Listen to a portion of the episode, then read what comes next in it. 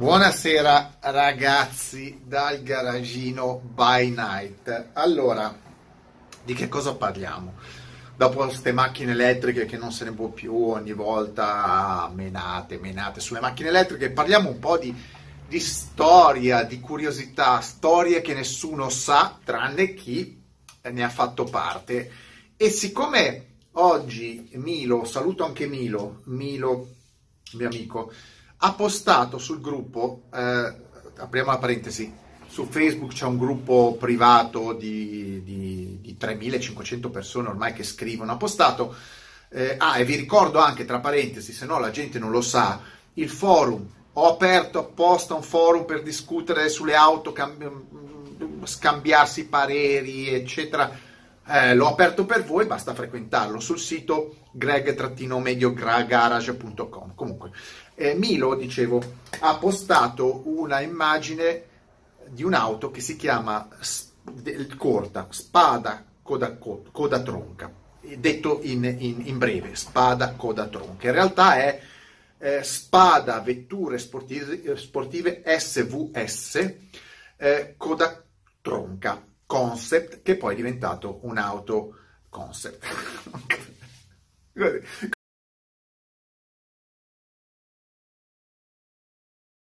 Comunque ve la spiego. Vi spiego che cavolo è sta macchina. La metto anche come copertina. È una macchina un po' strana. Allora, siccome sono stato coinvolto, nessuno lo sa, non è che vado in giro al bar a dire sai che ero coinvolto.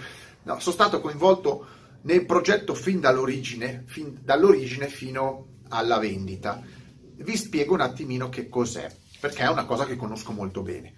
Allora, un giorno mentre io lavoravo, facevo i cazzi miei, insomma lavoravo come tutti i giorni, quasi, mi chiama, mi chiama un signore, un signore, e, e ci davamo del tu, insomma, era più, una persona più grande di me in quel momento, un professore, un professore del, del Politecnico di Torino, design, architettura, design, un certo Paolo Spada, che io non conoscevo, io conoscevo, conoscevo Ettore Spada, cioè Ercole Spada, scusate, Ercole Spada, che è un noto eh, progettista, insomma designer, mm, è inutile che vi faccio la sfilza di quello che ha fatto, ha fatto auto stupende, le TZ dell'Alfa Romeo, le, le DB4 Zagato, ha fatto un sacco di Zagato, BMW, insomma un fenomeno, bravissimo, bravissimo, una persona come poche. Ehm, io ho detto, beh, sarà omonimo, no? No, vengo a scoprire che è il figlio. E entriamo subito in sintonia e mm, mi fa un discorso telefonico, dice guarda, mi interessa parlare con te di auto, e, mm, perché ho dei progetti e mi piacerebbe capire cosa possiamo fare assieme. Vabbè, ottimo, perfetto, mi piacciono, mi piacciono le persone che hanno i progetti, mi piacciono i progetti. Sta di fatto che mi invita nella villa di famiglia sopra le colline di Torino, zona stupenda, bellissima, panorama bellissimo, casa bellissima. E in quell'occasione ovviamente ci conosciamo e mi presenta anche Ercole Spada, Ercole Spada in persona. Ho incontrato Ercole Spada. Non c'era YouTube, quindi io non posso fare le interviste a gente che non c'era la tecnologia.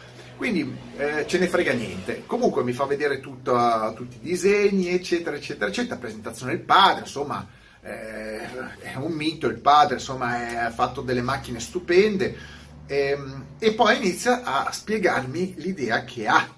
L'idea è quella, visto che il padre ha un nome forte, cioè Spada è un nome molto conosciuto anche all'estero, perché parliamo di una persona che ha lavorato per Zagato, per BMW, per per Alfa Romeo, quindi ha un nome molto forte all'estero, come pochi altri italiani, ecco, come progettisti. E comincia a dire, guarda, noi saremo interessati, siamo interessati, io sono interessato a eh, creare un brand col nome di, no, di famiglia per cercare di, di, proporre auto artigianali a un certo livello molto particolare disegnate da noi. Idea fantastica, perché quando uno è forte, competente, ha un brand, un nome importante, è giusto eh, non lasciarlo dimenticare, insomma, è inutile prendere gli ultimi scacciacani che disegnano dei, dei, dei pick up a forma di, di, di sottotetto quando c'è gente che per anni, decenni ha disegnato dei capolavori. Cioè siamo passati da Ercole Spada a Elon Musk. non so come, come si chiama. Vabbè, una, cosa, una deviazione, ormai ce l'ho qua. Io finché la Tesla non fallisce adesso non, non riesco ad andare avanti. Comunque, eh, Ercole Spada mi ha fatto, cioè, illustrato tutti i suoi progetti, mi ha illustrato tutti i progetti. Ehm, Paolo eh, Spada ha illustrato il, la sua idea e poi mi dice: Sei pronto? La vedo ancora, sei pronto a vedere? Sei pronto a vedere questa mia nuova idea? Cioè, vogliamo rilanciare il concetto di coda tronca. Coda tronca. Sapete che si chiama l'Alfa Romeo, le TZ le chiamano coda tronca per una questione di, di, di, di flussi aerodinamici, era stata fatta tronca perché aveva dei vantaggi aerodinamici.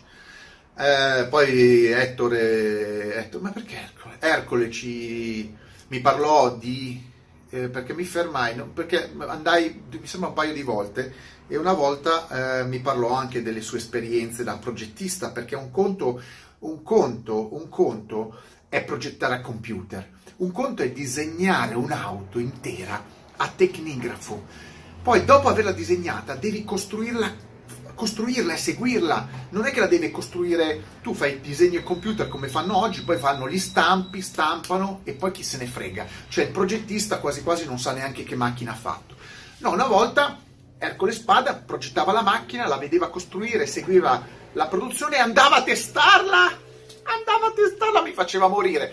Ma ra- mi raccontò che lui, quando presentarono la TZ, fu costretto col, col, col, col collaudatore, ma anche guidando lui, ad andare di notte in autostrada, che c'erano quelle autostrade eh, scarse eh, tra Torino e Milano, insomma non erano le autostrade di oggi, a vedere la velocità di punta e verificare personalmente che la macchina era disegnata bene, di notte con, negli anni 60 a 225 all'ora con quelle macchine lì per vedere se la macchina andava bene, per vedere se la macchina andava bene. È fenomeno, è un altri tempi. Quando uno ti racconta, ma eh, io, io, la racconto in un modo ridicolo, bisogna sentirle raccontare dalle persone che le hanno vissute. Mi spiace, non sono capace a raccontarle.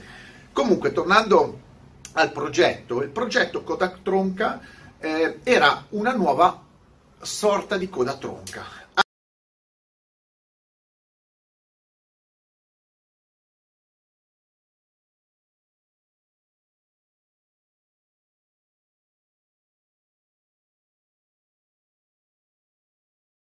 Adesso, quando io l'ho vista la prima volta, sono rimasto a bocca aperta perché era una cosa veramente molto particolare. Eh, tutte linee tese, eh, tutte linee tirate, molto molto particolare. Sono rimasto un po' colpito perché non sapevo se mi piaceva o meno, ecco. Ma era sicuramente un'auto particolare che poteva avere un senso per certi tipi di clienti che volevano avere un oggetto diverso dalle solite Ferrari, Porsche, Lamborghini, un'auto, parliamo del, ah, scusate, parliamo del 2006, mi sono dimenticato di dire la data, parliamo del 2006, quindi eravamo in un periodo ancora dove il concetto di fuoriserie non era ancora ritornato, sì c'era la Pagani, c'era la Koenigsegg, ma non c'era ancora quella mania di trovare a tutti i costi una fuoriserie o una supercar o una hypercar. Eh, beh, io ho detto, beh, secondo me la macchina è interessante, può, sai, un, un, conto è un disegno, un conto è la realizzazione, secondo me si può sviluppare e diventa un, una cosa interessante. E tu qual è? Cosa devo fare io? Cosa devo fare? Perché non l'ho disegnata io, non la progetterò io, cioè non seguirò io il progetto, no, no, no, la, la macchina verrà fatta a Torino. Devi occuparti della parte del front, office, ovvero giornali, relazioni con i, clienti eventualmente, e promozioni, eccetera. Vabbè, ci so fare, non è un problema. Lo faccio quotidianamente con le macchine inglesi, quindi come lo posso fare per le auto inglesi, lo posso fare come un'auto italiana. Bene, ottimo, mi piace, andiamo avanti nella discussione perché comunque eh, io non potevo, eh, non volevo entrare in una società, insomma erano si è fatto diverse riunioni. Adesso io non so se due o tre a casa, a casa di Spada e poi uh, ci siamo visti altrove, faccio fatica a rimettere assieme tutti i passi. Comunque, il progetto era, incerni- eh, come posso dire, costruito eh, attorno di base, perché la valutazione era stata fatta attorno a quelle dimensioni, di una Corvette. L'idea era quella di farlo su una Corvette C6, C6 eh, con un motore vuoto 7 litri e quindi partire da quella base lì, eventualmente col compressore.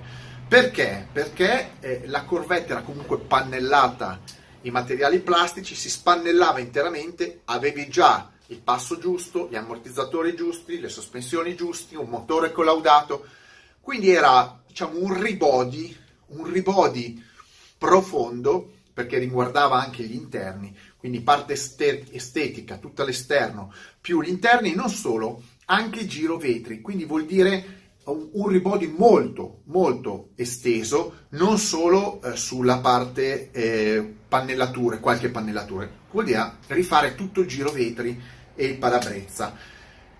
Bene lavoro impegnativo a me non mi riguardava. Eh, la cosa che ho dovuto di cui ho dovuto in, in, occuparmi fin dall'inizio perché si è raggiunto un accordo dove si partiva con una, un tantam mediatico cioè si eh, distribuivano attraverso i miei contatti notizie che riguardavano un misterioso prototipo che si aggirava per Torino di cui non si sapeva nulla.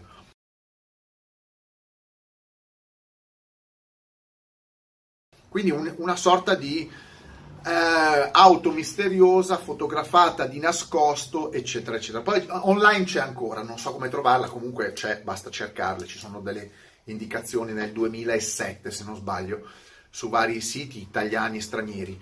Eh, non era ancora fuori il nome perché ancora la macchina era misteriosa. Quindi ho creato questo, questa sorta di vedo non vedo uh, di auto, perché l'auto non era definita, cioè era in movimento, sfumata, che però ha incuriosito molte persone e già la gente incominciava a parlare. Um, ero molto più avanti di Elon Musk, cioè parliamo degli anni...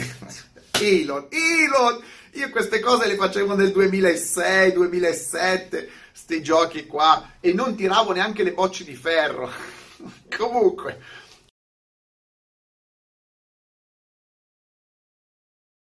Ho iniziato a lavorare da questo punto di vista sulla comunicazione e dall'altra parte si è iniziato a costruire la macchina. Il problema non si è costruita la macchina, si è iniziato a costruire il progetto della macchina. La macchina non è ancora costruita. Nel frattempo, ovviamente, Spada, mm, che gli Spada non, non, sono milionari perché, mm, voglio dire, hanno la loro vita di persone giustamente normali, non sono uh, capaci, non sono capaci, non sono, non sono nella, nella, situazione di costruirsi uh, una casa costruttrice. Non è una casa costruttrice, non è che devi investire un sacco di milioni di euro. Uh, oppure sei estremamente eh, diciamo, dinamico nel costruire macchine più semplici, ma se vuoi fare costruire macchine di un certo tipo, costose, di qualità, devi investire milioni.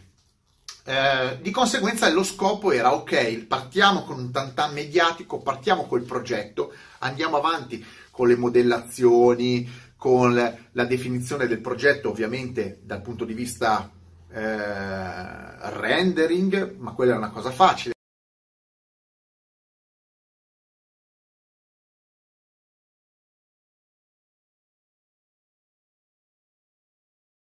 Ma proprio di, di, di studio di forme per andare avanti poi trovarsi pronti alla realizzazione degli stampi.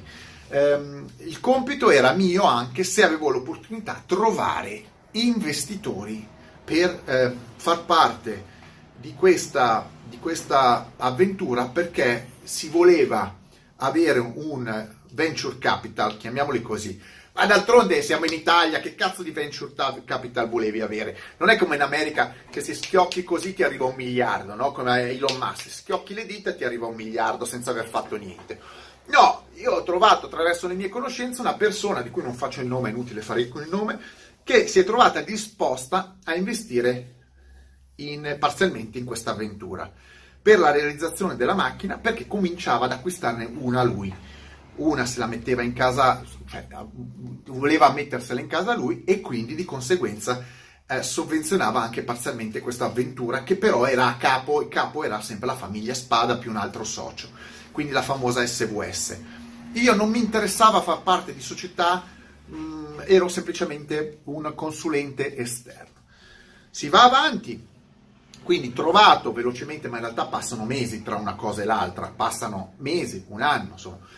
Si va avanti e si confeziona la macchina. La macchina viene presentata nel 2008, nel 2008 e la vedete l'unico modello fatto nero ehm, che è stato costruito con, su meccanica Corvette, realizzazione perfetta. La macchina non posso dire altro perché la qualità della realizzazione fatta da artigiani torinesi era veramente di elevato livello. Quando io parlo di artigiani torinesi ho il massimo rispetto di chi lavora a Torino nel mondo delle auto perché è veramente gente capace, come poche. Il problema qual è? Che in realtà quella macchina lì eh, non ebbe d'impatto un grande risultato, non è che era estremamente gustosa come auto. Poi io ho voluto, io ho dato la mia come parere, non volevo presentare la macchina nera per mio giudizio perché se faceva troppo Batmobile, indovinate com'è stata, com'è stata presentata, ovviamente nera. Il nero purtroppo su certe macchine distrugge completamente le linee e di conseguenza non sono stato ascoltato. Macchina presentata nera e grigia, eh, faceva più il solito modo di dire ecco un'altra Batmobile che ecco una macchina diversa.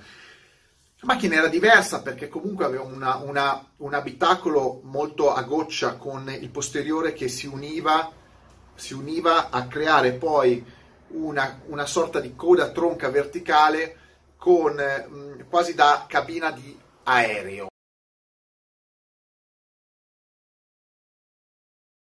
Ecco, e con queste forme, ripeto, sui fanali molto tese, mm, squadrati, non squadrati, lineari, con queste linee molto tese e un estrattore enorme che faceva proprio da dietro sembrare un jet in decollo. La particolarità è che dietro addirittura avevi un vetrino piccolissimo sulla coda che doveva essere una sorta di display che indicava la velocità, una cosa allucinante a chi seguiva.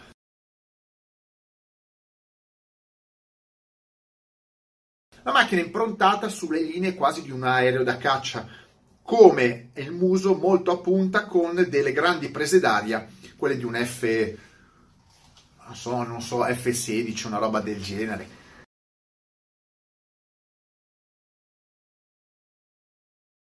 che addirittura erano più avanti delle forme delle Lamborghini oggi. Oggi le Lamborghini hanno ripreso un po' quelle forme lì, quindi era avanti come progetto. Il problema è che non decidevo io le cose, io potevo dire, dare dei suggerimenti, i soldi non li ho messi io, il disegno non, messo, non l'ho messo io, il progetto non l'ho messo io, io non contavo niente sostanzialmente, ho dato un via al tantam mediatico, ai contatti, eccetera, ma a un certo punto se io non posso dire niente, eh, non conto niente perché c'è qualcuno che, che, evidentemente conta più di me, è inutile che sto a, a stare lì in mezzo ho dato un aiuto e chi si è visto si è visto. Perché qualsiasi cosa io avessi appena accennato, discorsi di vendite, prezzo, non, sap- non si sapeva neanche quanto prezzarla quella macchina. Eh, io dicevo delle, dei prezzi, di picchiarla in alto, perché bisognava eh, creare un'esclusività di oggetto prodotto in pochi esemplari e invece si voleva tutto sommato sminuire il valore del brand anche se era nuovo comunque soluzioni che, mh, situazioni che a me non andavano, a quel punto io nel 2008 gli ho detto guarda mh, non mi interessa più andare avanti, vi ho trovato il finanziatore, vi andate avanti per conto vostro, siete bravi e vi auguro eh, il massimo dei successi. Sta di fatto che mh, mi sembra tentarono con vari contatti di venderle, quello lì fu l'unico esemplare prodotto non mi risultano altre auto prodotte, tranne un altro esemplare fatto nel 2010, quindi due anni dopo, sulla base di un'altra C6, però è una storia molto complicata, fatta in versione barchetta, quindi Spider senza, senza parabrezza e senza tetto, che attualmente dovrebbe essere a Monte Carlo proprietà di Loris Capirossi, quindi che ha l'unica spada coda tronca Spider.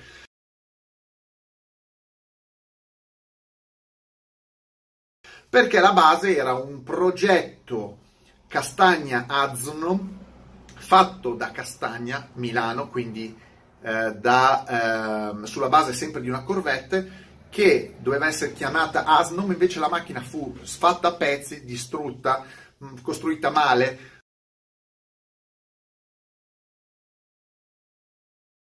da ah, Gioacchino Campora, un discorso legale finis- finito male, fu recuperata la base e fu trasformata quella Corvette in Asnom, salvando il, telaio e la motoristica, perché il motore era un 7 litri con compressore volumetrico. Compressore volumetrico o turbino? Credo compressore volumetrico aveva oltre 750 cavalli, mentre la versione la versione nera dei Coda Tronca ne aveva, aveva un 7 litri da 600, preparato 630 cavalli, mi sembra. La macchina di base era una Corvette, alleggerita perché comunque i materiali erano più leggeri, quindi carbonio, alluminio, e quindi è un'auto estremamente prestazionale. Certo, disegnata sull'esperienza, perché tutte quelle forme lì non sono state testate nella galleria del, del, del vento, e quindi si andava es- esclusivamente sull'esperienza de, di un tecnico come Ercole Spada. Ehm, poi dopo ve l'ho detto, non c'era volontà di spingere il prodotto e quindi è rimasta un'auto abbandonata a se stessa, due esemplari costruiti, eh, stampi costruiti, lavoro di ricerca, di studio, di, di sviluppo eh, che poteva andare avanti, invece è stato tutto abbandonato. Come ho detto, bisogna sapere eh, parlare di auto a 360 gradi perché uno è in grado di costruire le auto, ma poi bisogna saperle vendere. Come dall'altra parte bisogna saperle vendere, però bisogna anche saperle costruire. E trovo molta gente che o è brava a fare una cosa o è brava a fare qualcos'altro, ma non riesce mai a fare un percorso logico. Costruire le macchine e saperle vendere è una cosa completamente diversa. Ecco, chi sta sul mercato è perché sa costruire le macchine e sa venderle, parlando di auto artigianali, cioè auto non soggette ad altre logiche di mercato. Mettetemi like, stra like e mega like, vi devo salutare perché è venuto troppo lungo. Se avete delle risposte, mettetevele, scrivetemi domande, scrivetemele sotto. Questa è la storia molto breve della spada coda con tronca concept. Eh, al prossimo racconto. Ciao, buonanotte, vado a, in, in branda. Ciao!